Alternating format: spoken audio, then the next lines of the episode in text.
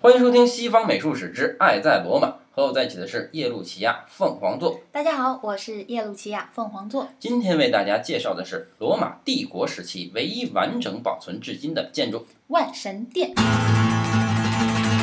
为什么叫万神殿呢？因为里面供奉的是奥林匹斯诸神，那这个万神殿它长什么样呢？诶，像一个馒头，前面插了一块巧克力。为什么像馒头呢？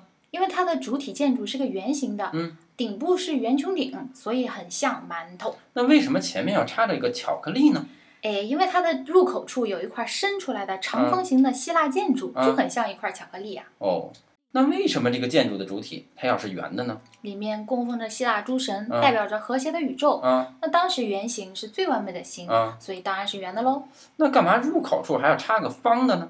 入口是人的世界，啊方形建筑适合人居住，啊所以就是方形的啦。 ，so ga，哎，但还是不对呀、哎，哪里不对？